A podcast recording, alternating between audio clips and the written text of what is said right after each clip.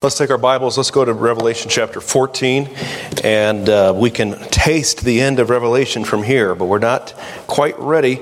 Revelation chapter 14, and uh, we have talked about these folks before, and, and we, will, we will recap some of that, and then we'll go into some other ground. But we're in Revelation chapter 14, and let's read verses 1 to 5. And I looked, and lo, a lamb stood on the Mount Sion, and, and that's the same as Zion, but it's a different spelling. And with him, an hundred forty and four thousand, having his father's name written in their foreheads. And I heard a voice from heaven as the voice of many waters, and as the voice of a great thunder. And I heard the voice of harpers harping with their harps. No, that's not about your wife. That is in heaven. And they sung, as it were, a new song before the throne and before the four beasts and the elders. And no man could learn that song but the hundred and forty and four thousand which were redeemed from the earth. These are they which were not defiled with women, for they are virgins. These are they which follow the Lamb whithersoever he goeth.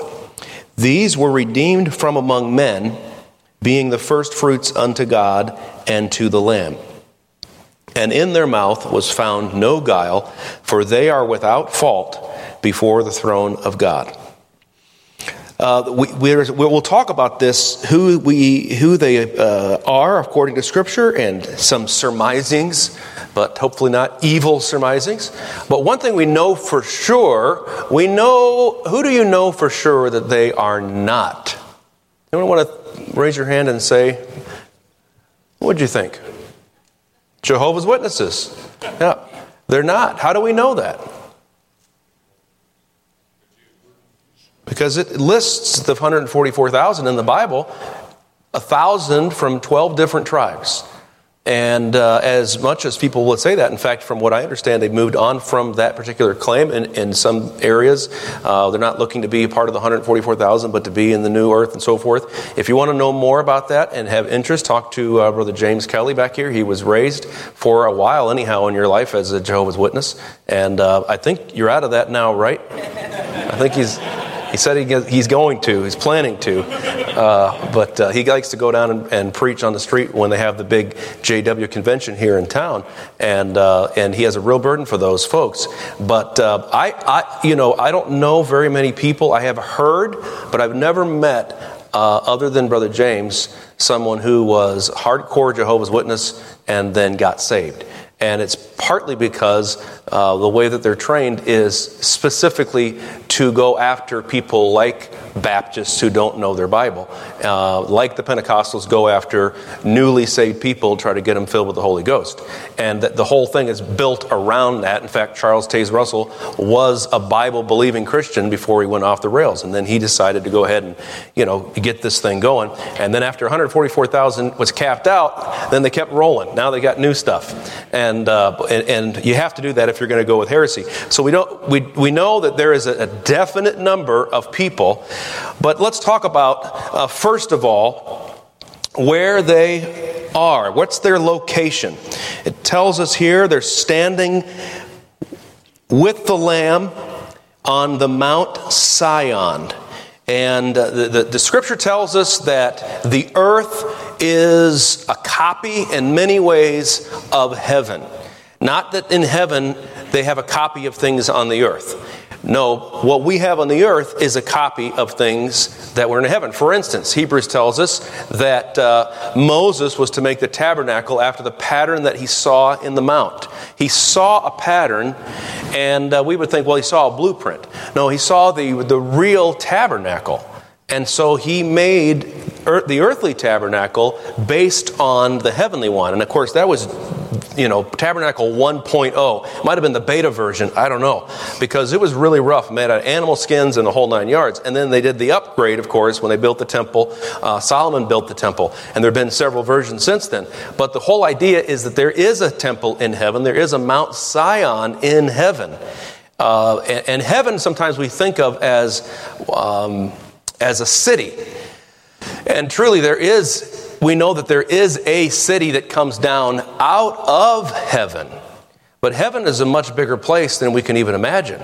Uh, it, and, and we think of it as one location. Well, what happens to heaven when the New Jerusalem comes down? Is it just an empty hole? No, it is one city, the capital city of heaven, and it descends, and the temple of God is with man. And so the rest of heaven is there, but there is a, there is a mountain there. And of course, there's a mountain. You realize in the, in the uh, millennium, the Lord is going to cause the topography of the world to change and adjust, and all of the world is going to flow up to Jerusalem. Somehow or other, he's going he's to make all those little hills to just be a gradual ascent up to Jerusalem. It's a phenomenal, phenomenal change in geography. And, the, and, the, and by the way, um, geologists will tell you that in, you know, a million years or so, the, the uh, continents are going to drift and actually assemble again. So it's not like these things, you know, are not even considered. Uh, the Lord's just going to make it happen much more quickly because the whole purpose is I want my, I've set my king upon my holy hill of Zion, and, and all of the world will worship Jesus Christ. And uh, so, but but Hebrews chapter twelve, I put that reference there for you. He's he's talking about the the he said, Ye are come unto Mount Sion and unto the city of the living God, the heavenly Jerusalem, and to innumerable company of angels. So I put down here, I don't know whether they're uh, standing on the Mount Sion on the earth or in heaven. I know that they sing this song in heaven, verses 3 and 4 and so forth. But um, there's a possibility if you remember, we talked about how when Israel flees, they, they confront or they're met by Jesus Christ um, on, the, on a mountain, or, or, rather in the wilderness. I don't think that that's what this is referring to here, but the idea of them assembling on a mountain being sealed, uh, we know that Moses and Elijah met Jesus Christ on what we call the Mount of Transfiguration. And they are the two witnesses but then we have 144,000 witnesses, of which Moses and Elijah are, are a part in the sense that they are connected with their ministry. And so there could be something there that there's a connection of, uh, of anointing and commissioning. But either way, we know that there is a Mount Sion in heaven, and the Lamb is there. Um, and again, these, these things, uh, as we make theories and hypotheses, we prove or disprove them by the Bible. But if you're not careful, if you're not thinking about, I wonder if that means that in the Bible, then you're not really, um, you're not going to really grow as a Christian. And, and because if we just approach and say, well, we already know what the Bible says, it says A and B and C and D and all the rest of that. And that is true. But if that is true, the whole purpose of the Christian life is just to know certain doctrines and believe them, then why do you even need the Bible? Right? So we, we have to continue to read, we have to make connections, and we have to prove or disprove them. Most of mine are disproved. I have these ideas and then I disprove them with the Bible. And that's okay, because you don't come to hear somebody who knows the Bible perfectly. You ought to come regardless of who's preaching you ought to just come to church because you're assembled with a body, not with a pastor. That's why it's so important for us to talk to one another before and after church. If all you do is come in, sit down, get up, and walk out, you're not really a member of a church. And, and uh, this is a side note, but it'd be like saying, My hand does whatever it wants. It's not really a member of my body. It works with the rest of my body to put food in my face. It's very important that that hand works properly, and it helps me. And, and, and in return, I try not to hit it with hammers or slam it in doors or, or knock it against something that's sharp or ragged. I try to take care of this hand. We have mutual benefit. That's what a church is all about. And, and, and why I say that is uh, if you just come to hear what I say, then you're really missing out on what God intends for you as a believer. Really. And I mean, we're going to have the word. The word's going to be exalted, and I'm going to preach, no doubt about it. But uh, it's important for you to connect with believers, even if they are weird. And boy, they are. Amen. Now let's talk about their sealing. This is Roman numeral 2. They are sealed with the name of the Lamb's Father in their foreheads. They are sealed to mark God's personal protection. And I want you to see in Revelation chapter 5, very quickly, that they are sealed before the seven sealed book is opened. So the Lamb takes the seven sealed book in chapter 5. And and then in verse and then and then we have in chapter 7 flip over to chapter 7 after these things, I saw four angels standing on the four corners of the earth, holding the four winds of the earth. Hang on to that thought. That the wind should not blow on the earth, nor on the sea, nor on any tree. And I saw another angel ascending from the east, having the seal of the living God, and he cried with a loud voice to the four angels to whom it was given to hurt the earth and the sea. So notice, we got these four angels about to, to take the earth down. They're going to hurt the earth in a great way. But the, the angel that ascends, having the seal of the living God, he says, Hold on, boys. He says in verse 3 Hurt not the earth, neither the sea nor the trees, till we have sealed the servants of our God in their foreheads. And I heard the number of them which were sealed. And he goes on to talk about the 144,000. And so we have here these literal Jewish virgin men who are sealed before the seven sealed book is open before the Lamb opens the seals. And they're sealed before the very first trumpet because no harm is allowed, you see there in verse number three, to the trees or the sea or the earth. And the trumpets were going to hurt all of those things. So it tells us that the Jews were sealed before the judgments began. So that would put the time frame of the 144,000 sealing sometime at the beginning, certainly towards uh, the first part of the tribulation. And then the four angels are allowed to hurt the earth and the sea and the trees. So what they're saying is, I want to let you guys loose, but I'm going to protect some people from your judgment that you're about to, uh, to bring on the earth. So the 144,000 go through all of that totally unscathed when those horrendous judgments are taking place. And they're going to be a burr in the saddle, under the saddle of Satan because he really is upset, he's mad, and he wants to kill. And God says, You can't kill him, and you can't kill him, and you can't kill him. And he says, well, Who can I kill? Just like Job, remember? God held Satan back from killing Job. And so, in order to allow the tribulation witnesses to function in the world of the beast without taking his mark, God gives them a special mark of their own. And it looks like and it, it, it certainly would, it's indicated by chapter 7 that they receive a special mark, the name of the, of the Lamb's father, before the mark of the beast which would go to which, which, would really fit with Satan because Satan is a great counterfeiter.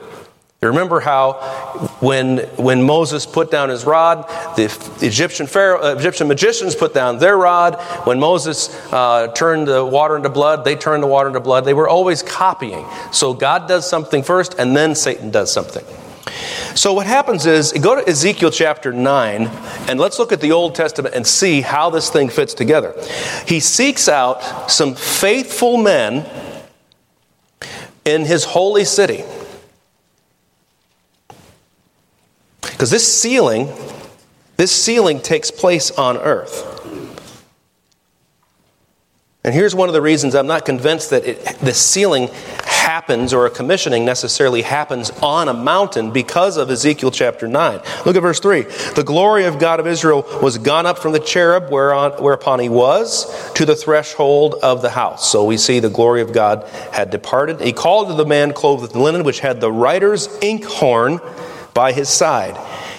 And the Lord said unto him, Go through the midst of the city, through the midst of Jerusalem, and set a mark upon the foreheads of the men that sigh and that cry for all the abominations that be done in the midst thereof, the ones that are sad about the killing and the destruction. And to the others he said in mine hearing, Go ye after him through the city, and smite, and let not your eyes spare, neither have ye pity. Slay utterly old and young, both maids and little children and women, but come not near any man upon whom is the mark, and begin at my sanctuary. Then they began at the ancient men which were before the house. So these faithful men have a seal placed on their forehead, a mark, and they take the, the they take the open end of a writer's uh, in, writing instrument, they dip it in the inkhorn, and then they put it on the forehead of these men.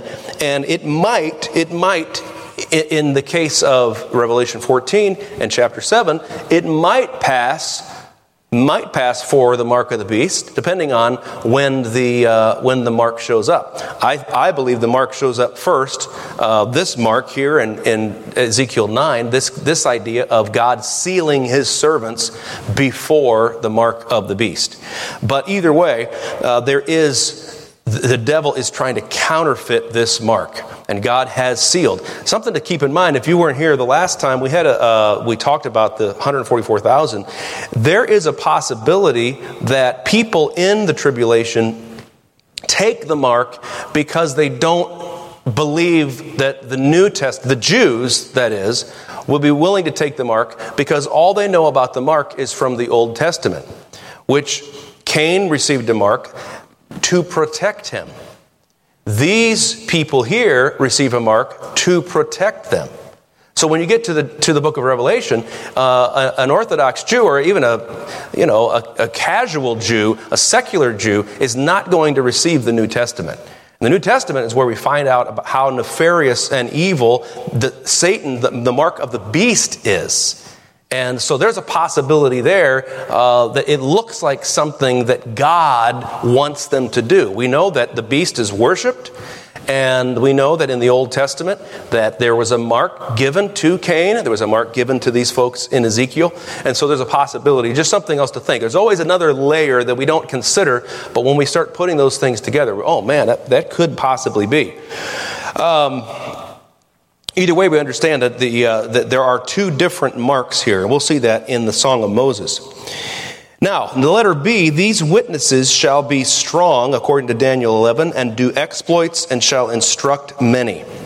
So these 144,000 guys, if you will, they're like um, the Apostle Paul. They are rough, tough, and hard to bluff. You got 144,000 intense Jewish apostles as it were. They're not called apostles, but they're prophets. I mean, they are hidebound. They are, they are saddle worn. And they can take a hit and keep on ticking. It doesn't bother them a bit. And, and they have the, the ability to do miracles, it appears. And they have the, the power even to, to bring, you know, breathe fire or cause fire to come down from heaven, these types of things, if they're connected with Moses and Elijah in that way. Either way, they are providentially preserved. And so you couldn't kill them if you wanted to. You could take a shotgun and point it right at their chest and pull the trigger. Ain't nothing going to happen.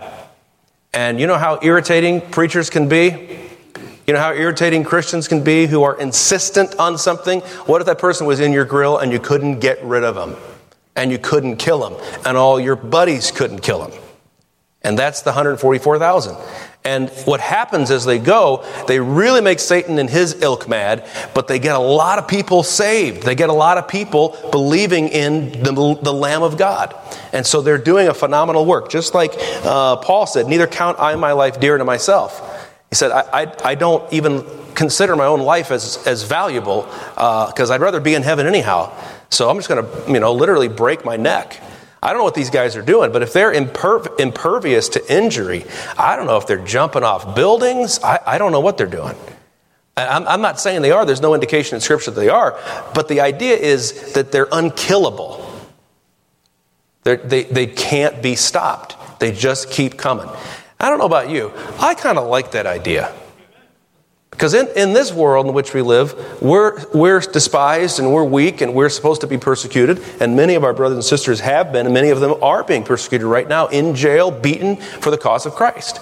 And I just like the idea of the Energizer Bunny that does not stop. And the Lord, He serves up 144,000 of those. Now, I want you to see something else in here. They are, let, number two, they are, um, I'm sorry, number one, he seals these to be as special messengers, and he finally finds a group who will do it. The Jews finally fulfill God's purposes. He's been trying to get this done, and finally, these guys are getting it done. They are the chosen, they are the future elect, they are the witnesses of Jesus. They are the prophets. They are the preachers for the Word of God. So um, there's another reference, uh, other plenty of Matthew 25. You know, when you talk about the virgins in the parables, that's who we're talking about. The 144,000 virgins. And so you think about, you know, what is he talking about? Some, some are ready, some are not ready. What, what is he talking? He's talking about this time frame right here. He's talking about 144,000. There are some, the sealed ones are locked in, but then there are some who the, the 144,000 witness to who go up, who go down, who prevaricate back and forth. They, they change. They're not quite sure. They're in, they're out. Will they take the mark? Will they not? Will they stand up for the, the, the, the testimony of Jesus or will they give in? That's the ones that they're referring to in the book, in the, in the Gospels.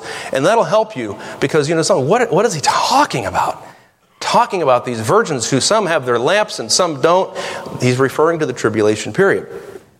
All right, now, letter number three, they are the harvest laborers. They go throughout the whole earth before the Son of Man returns and they preach the kingdom gospel. And in Mark chapter 13, they are the elect um, whose days are shortened. And the indication is that they will be killed. Now, let's talk about their song. Revelation 14 says in verse number 2 he said, I heard a voice from heaven as the voice of many waters and as the voice of a great thunder. And it says they sung as it were a new song before the throne. So you've got harps, you've got singers, and uh, there's 144,000 people that are singing. Well, I, I wanted to see if I could find something similar because it, it does sound like many waters. You hear the roar of a crowd, 100,000 people, it sounds like a waterfall. And there's a lot of uh, cool connections there. But uh, I want to play for you the biggest, the largest male voice choir ever assembled that I'm aware of from 1993. Uh, this was in Wales. I think there are 10,000 guys in the, uh, in the choir. Wow, or the end.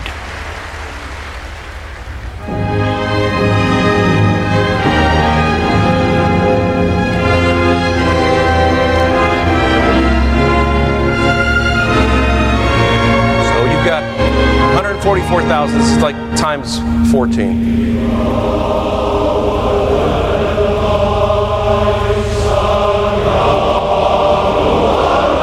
Singing in Welsh.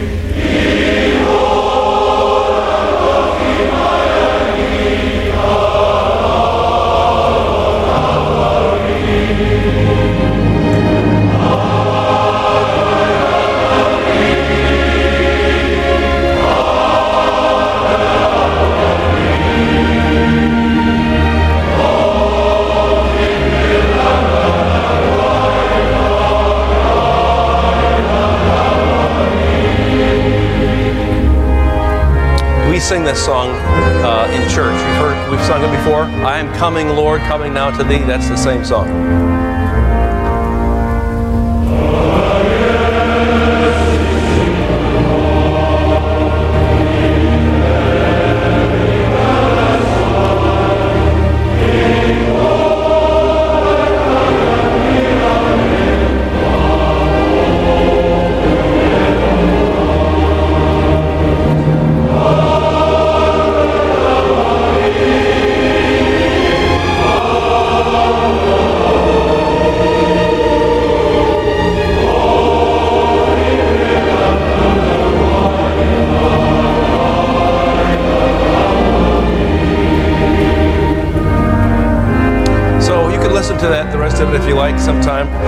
Take you up the whole time, but it's amazing. It's just, it, it just fills your heart. You know, I have to say this from a cultural standpoint, the, the pop music of the day cannot do that.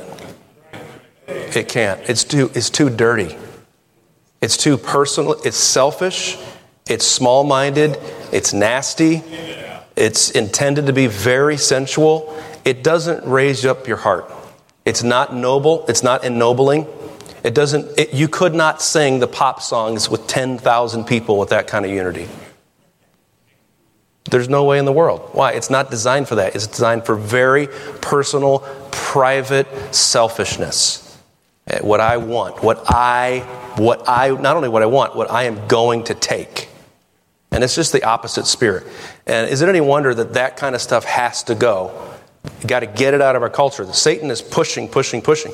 You know what people sing today? The, the closest thing they ever sing together is Take Me Out to the Ball Game. That's the largest group that you'll ever have, just about. Uh, or some crazy, the same rock songs at every NFL, every college, every high school game. They sing the same ones.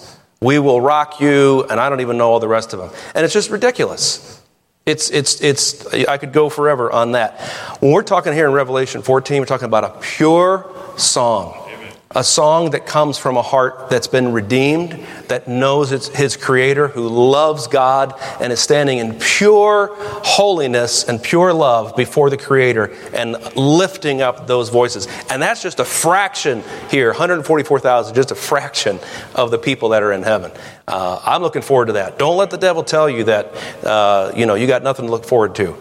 Um, you can look forward to that. And by the way, if you struggle with music, um, you ought to get rid of the junk that you're listening to and listen to stuff like that. Because even if those guys are not saved, the music itself is cleaner and purer. It, it, you, you've got to listen to pure, clean music. And it's, it's hard to find nowadays. It's hard to find. I should say, it's hard to find if you don't try. Because the, everybody's trying to get you to buy their stuff. The, the love of money is the root of all evil. And so the advertisement goes, goes, goes, goes. You get, you know, you can't buy, you can't go into the grocery store, you can't go into the hardware store, you can't go anywhere without pop music. And you realize, do you realize that they're paying for every single play in the restaurant, right? You'll, you'll, I mean, do you know they pay for every time Happy Birthday to You is played somewhere? Uh, it, it, everything is licensed and copyrighted. And so, having pure, clean music, sometimes we like to sing old songs just to remind us that we're not the first humans on the planet. There have been a lot of people ahead of us, before us, that have sung beautiful music. And, uh, and by the way, the Welsh are some great people to listen to. They have really cool choirs still today. Uh, they, they just were, the history of their involvement in music is really cool. And uh, when Ira Sankey went over there to England, they loved him and uh, that's where they picked up that song, I'm pretty sure. Uh, okay, so this is their song. Now, they're singing this new song, and I want you to look at Revelation 15 and see here in verse 1. He says, I saw another sign in heaven, great and marvelous, seven angels having the seven last plagues. Verse 2 saw, as it were, a sea of glass and uh, mingled with fire. Then they had gotten the victory over the beast and over his image and over his mark and over the number of his name. Stand on the sea of glass, having the harps of God, and they sing the song of Moses, the servant of God, and the song of the Lamb.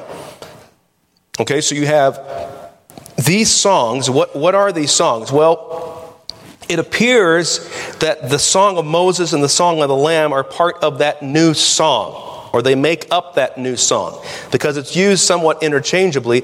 Uh, look back, if you would, at chapter 5, verse 8. It says, When they had taken the book, the four and beast and four and twenty elders fell down before the Lamb, having every one of them harps and golden vials full of odors, which are the prayers of saints. Uh, interesting. We, we don't use that in our worship service. Smells.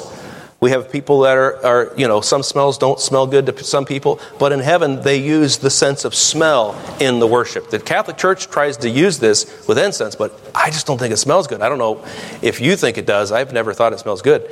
But that's what they're trying to do. They're trying to bring in the sense of smell into the worship service and make it more, um, you know, sensual. Sorry for the pun there, but that's the way it is. Um, he says, uh, they sung, verse, uh, verse 9, and they sung a new song. Now, this song is to the Lamb, verse number 8. You see, fell down before the Lamb, they sung a new song. Thou art worthy to take the lamb, the, the, take the book. The lamb is worthy, and to open the seals thereof, for thou wast slain, and hast redeemed us to God by thy blood out of every kindred and tongue and people and nation. So what you have in the in the tribulation is a combination of the law of Moses and the testimony of Jesus. Those two things are there because God intends to restore the nation to Israel. He will restore Israel, and He's going to reinstitute that law. So you have the, you have the Song of Moses and the Song of the Lamb. Now, the Song of Moses is very interesting. It's in Deuteronomy chapter 32, and we won't take the time to go there because it's very long, but you can see in that song there is a reference to the spot and he and it says in verse 5, they have corrupted themselves. Their spot is not the spot of his children. They are a perverse and crooked generation. That's uh, Deuteronomy 32 5. And uh, you've heard when people say their rock is not as our rock, or that, that's what, what, uh, what God said about their rock is not as our rock, about his people. Or Moses said that. And, and the spot is different as well. So you can see uh, the 144,000 and others included singing about the fact that there's a different spot, that their spot is corrupt. It's the spot of the leopard, the leopard beast, that the beast who desires worship for himself but couldn't keep himself alive. And, and we don't have that spot.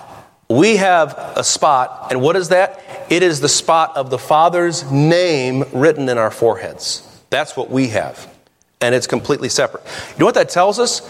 Um, the devil's always going to counterfeit, but it also tells us that if the world offers it something to you that you have to have, there is a corollary in a spiritual realm that God also offers to you.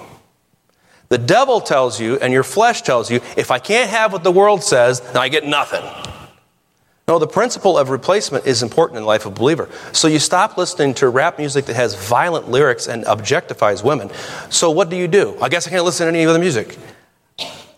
I'm not trying to be unkind. How immature are you to think that that's the only thing that's out there? There's so many other good things that you could fill your mind with. Well, if I can't watch dirty junk television and the latest TV shows, what could I possibly watch? Well, number one, you don't have to watch anything. That's a possibility. Okay? Number two, there's a lot of other stuff that's not junk. You might find, I don't really like stuff that's not junk. Your flesh says, I want it. I want it. And your flesh might be so used to eating junk food that it's not used to healthy food. So you got to stop with the junk food. And you know what? You're, you're, you're going to scream and cry, just like the brat in the grocery store. If I can't get that, I am going to embarrass myself and everybody else. I'm going to make their lives miserable. Be careful that you don't do that in your own attitude and spirit. And think, well, if I can't have that, I'm just going to throw a fit. And I'm going to make fun of every Christian I know, and every church, and every preacher I know, and everything. I can't stand it, blah, blah, blah. You're a brat. Stop it. All right? That's what Mr. Newhart said. Stop it. Now, we talked about the Song of Moses, Song of the Lamb. Let's talk about their identifying characteristics. Letter 4, Roman numeral 4.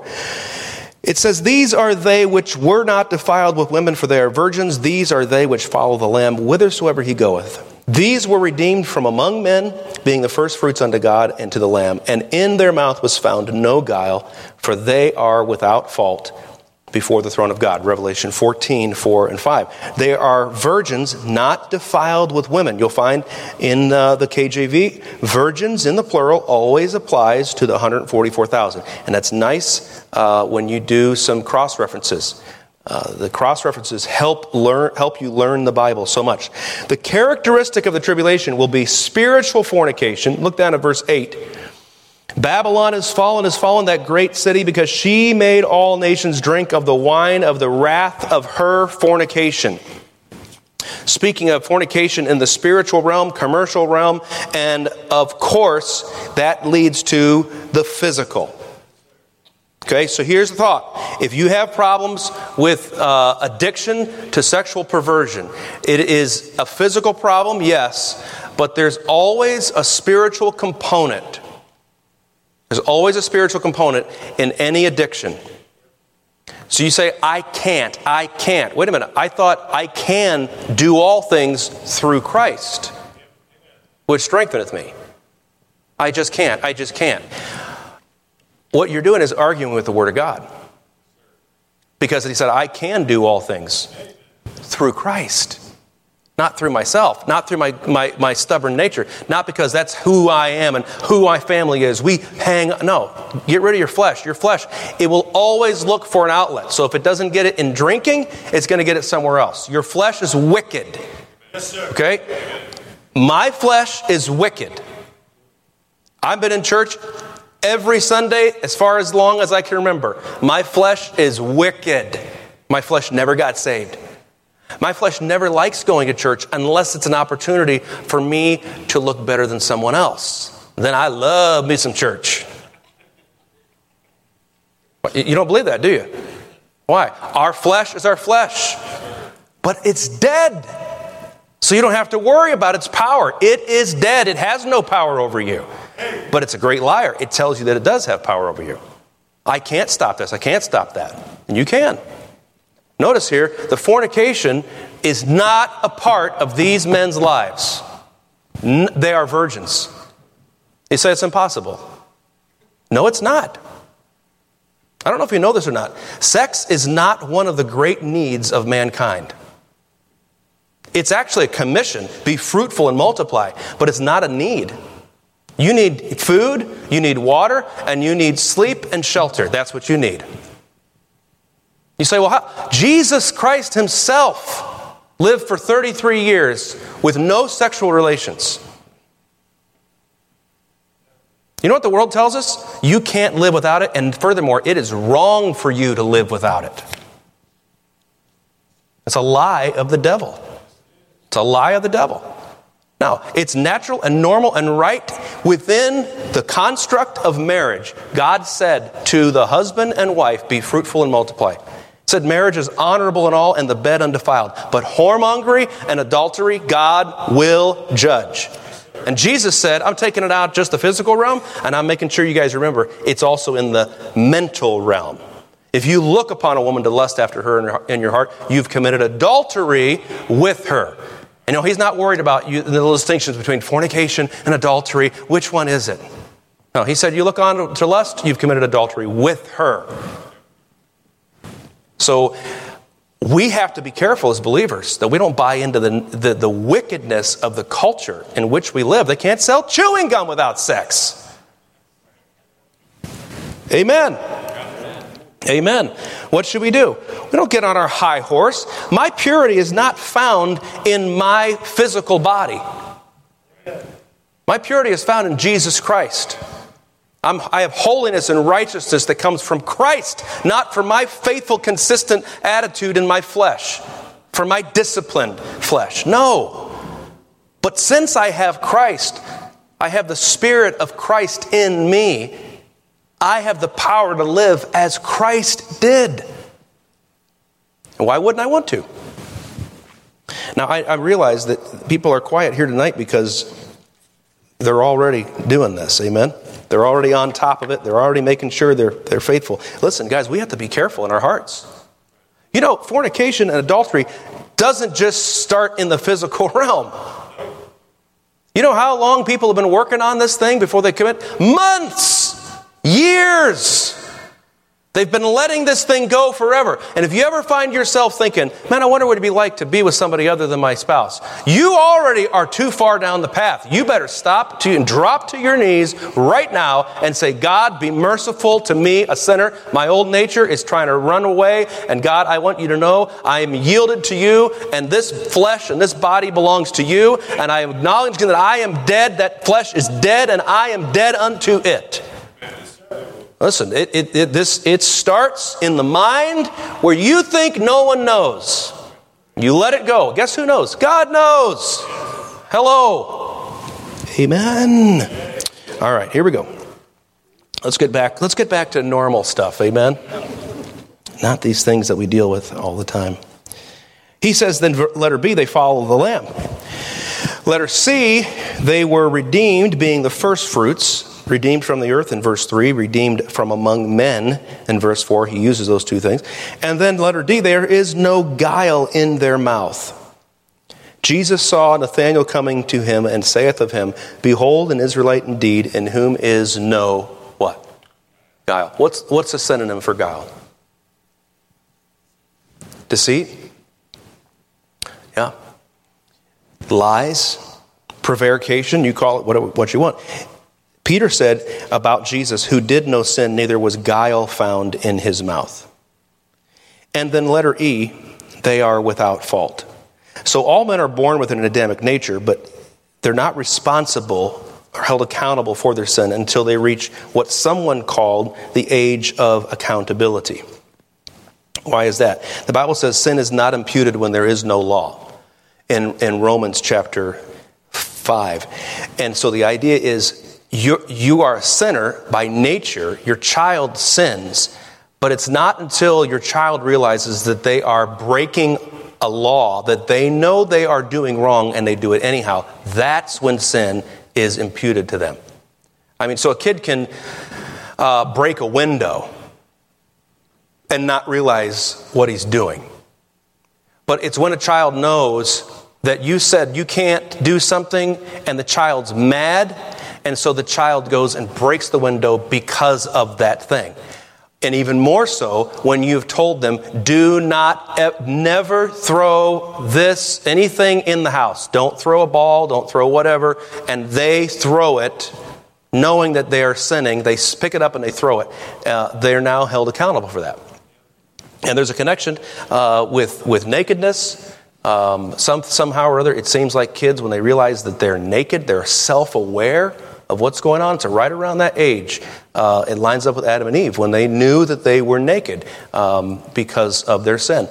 So, but, but these folks are without fault. It does not say sin, but without fault. Sin is not imputed the law. James said, confess your faults one to another, not sin. So there is a difference between sin and fault. So, in other words, these are not uh, people born without a sin nature, but apparently they are they have either confessed everything or perhaps they are um, before the age of accountability. And that's where it leads me to uh, conjecture. And I say capital C, conjecture. I want to take a few minutes and I want to look at this with you that the 144,000 possibly, maybe, could be resurrected Israelites. All right? And I want you to go to Matthew chapter 2 and Jeremiah 31. We're going to look at a, a couple different options Matthew t- chapter 2 and Jeremiah 31. Matthew chapter 2, verse 16, it says, Then Herod, when he saw that he was mocked of the wise men, was exceeding wroth and sent forth and slew all the children that were in Bethlehem and in all the coast thereof from two years old and under according to the time which he diligently inquired of the wise men. Then was fulfilled that which was spoken by Jeremy the prophet, saying, In Ramah was there a voice heard, lamentation and weeping and great mourning. Rachel, weeping for her children, would not be comforted because they are not. Let's go back to Jeremiah and see what he meant. Jeremy is the Greek rendition of Jeremiah, the Hebrew name. Jeremiah chapter 31, 13. It says, Then shall the virgin rejoice in the dance. Who will rejoice in the dance? The virgin. And he says, Both young men and old together. For I will turn their mourning into joy, will comfort them, make them rejoice from their sorrow, and I will satiate the soul of the priest with fatness, and my people shall be satisfied with my goodness, saith the Lord. Thus saith the Lord. Here he's about to, uh, this verse is what Matthew was quoting. Thus saith the Lord, a voice was heard in Ramah, lamentation and bitter weeping. Rahel, Rahel, uh, Rachel, weeping for her children, refused to be comforted for her children because they were not. Thus saith the Lord, refrain thy voice from weeping and thine eyes, eyes from tears. Stop crying about the babies, about the people who were killed. Why? For thy work shall be rewarded, saith the Lord, and they shall come again from the land of the enemy. And there is hope in thine end, saith the Lord, that thy children shall come again to their own border. So Matthew is referring to the slaughter. He connects the slaughter in Bethlehem with the, uh, with the passage in Jeremiah, but he, he does not include this idea they'll come again from the land of the enemy.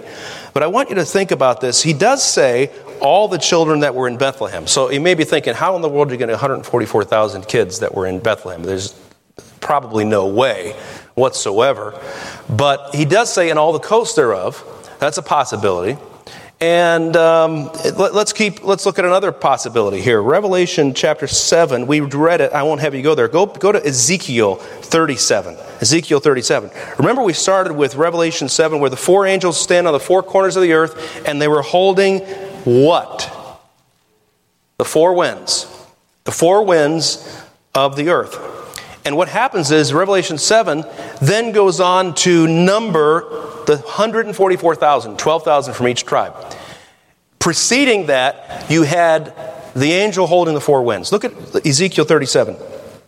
Verse 9 Then said he unto me, Prophesy unto the wind, prophesy, son of man, and say to the wind, Thus saith the Lord God, Come from the four winds, O breath, and breathe upon these slain that they may live. So I prophesied as he commanded me. The breath came into them, and they lived and stood up upon their feet, an exceeding great army.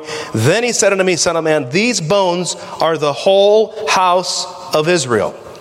Behold, they say, Our bones are dried, and our hope is lost, for we are cut off for our parts. Uh, so there, there's a possible connection there. The whole house of Israel, you have 144,000, 12,000 from every tribe. You know that the Greek Orthodox Church, uh, December the 28th, they, fe- they celebrate the Feast of the Holy Innocents. And they assert that Herod killed, um, I think they say 14,000 boys. The Syrians talk about 64,000, and there are Coptic authors that speak of 144,000. Um, either way, the idea of some resurrected people being brought to life, it's certainly not unknown in the scripture. You have Moses and Elijah who already have been here and who already were, were uh, well, Moses was killed, Elijah was taken up by a whirlwind. But, but, but Moses died physically on the earth. And then the Lord brings him back. Apparently, he is one of the two witnesses, and he dies again. So it's not unprecedented in Scripture to have this idea. And then, if you were add in, uh, we have right before that passage in Matthew 2, we can't go there now, but Jesus was just coming from a foreign country. Uh, when he came back into that foreign country, uh, he, he went away because of this right here. What was the foreign country? Egypt. Can you think of any other great Israelite who was spared from a slaughter of children in Egypt? Moses. Moses was put in the bulrushes, and, and Pharaoh killed all the boys that were born. The girls he let live, but he didn't want any boys so that he wouldn't have any further generations. And it's interesting to think about what if the 144,000 were a combination of different uh, slain Israelites from the past that God now assembles and brings forward to take to be his witness uh, in, the, in the tribulation period. I want you to look at Isaiah 53. Something to think about here. Um, a couple more verses just to give you some uh, food for thought. Isaiah 53, look at verse 7. This is the great messianic psalm.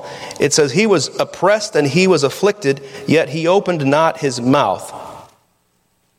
He is brought as a lamb to the slaughter, and as a sheep before her shearers is dumb, so he openeth not his mouth. What does it say? Who, who, does, who, do, who do the 144,000 follow wherever he goes? They follow the lamb.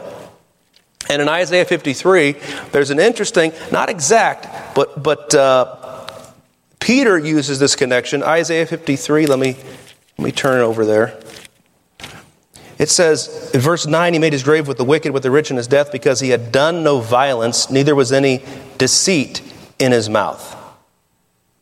Guile and deceit are used interchangeably. Peter uses, he quotes this, he, he, he had, who, did, who did no sin, neither was any guile found in his mouth. That's what, that's what Peter quoted it as under the inspiration of the Holy Spirit.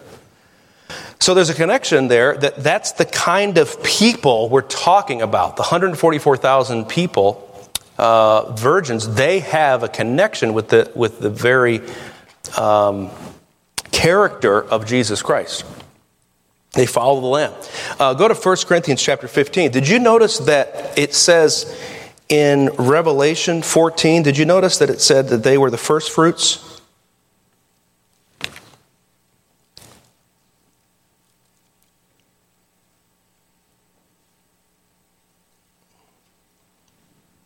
Very interesting. First fruits. It says, they are being the first fruits unto God and to the Lamb. Oh, okay, so 1 Corinthians 15 20. But now is Christ risen from the dead and become the first fruits of them that slept.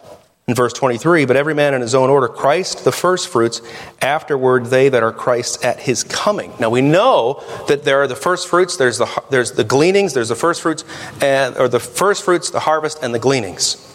But didn't Jesus, when, when he came back from the dead, it says that many of the saints arose and they came into Jerusalem?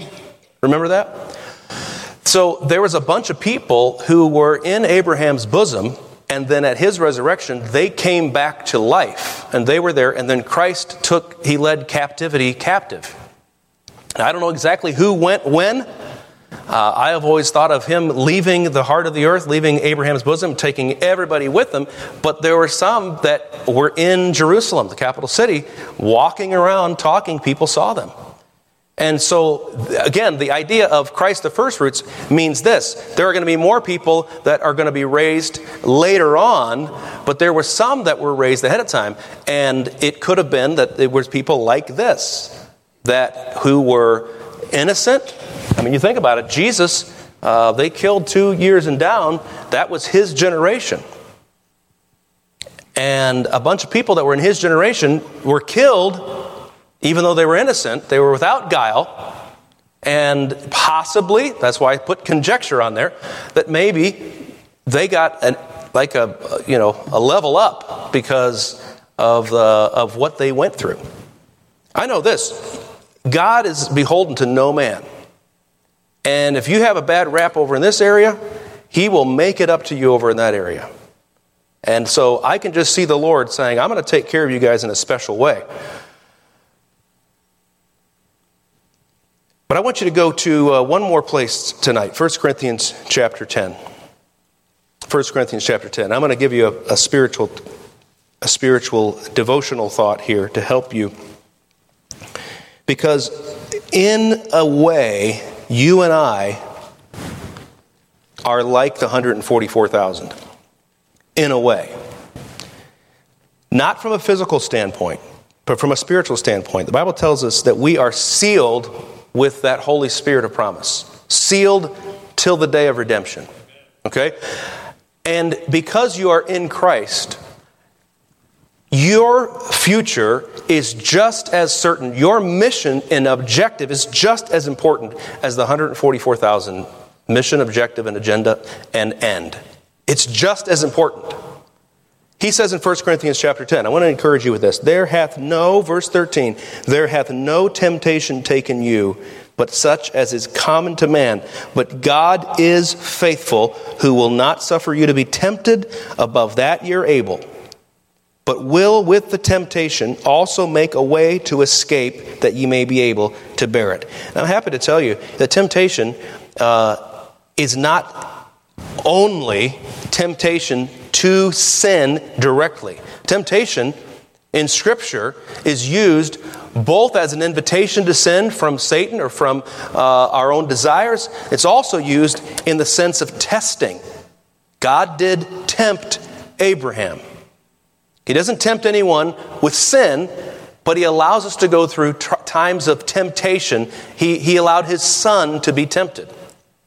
Okay, so we know that the, that, that the 144,000 are providentially protected. You are providentially protected. It may not feel like it, but God is watching out for you and He cares about what your mental health is. He's watching for your physical health and he's mostly concerned with your heart. And he can keep you. You think, I can't do it, I can't do it, I can't do it, I, know the piano is going to fall on my head. Well, I can tell you this if God allows a piano to fall on your head, it will only be the piano that he allows. God will not suffer you to be tempted above that you're able. You say, I can't do it anymore, God. I just can't. Happy to tell you, you don't have to. God will make a way for you to escape that ye may be able to bear it. To bear it. Now, people say often, God will never put something on you more than you can handle, but that's not really what he said. He said, A way to escape that ye may be able to bear it. I don't know about you, I'm not interested in bearing it. I don't need a way to escape. Just take it away completely. If you take it away, we'll be fine. The Lord says, I'm not taking it away. My grace is sufficient for thee. Sufficient for what? To bear it. I want you to think of yourself, if you will, as in a competition. Some kind of competition. Maybe it's Navy SEAL training. Can you do it? Maybe it's a competition of are you smart enough? Are you strong enough? Do you have enough heart? Can you love enough? And, and, and imagine God allowing you to go through this very difficult training. And He told you before you went into it, He told you that it was going to be tough, did He not?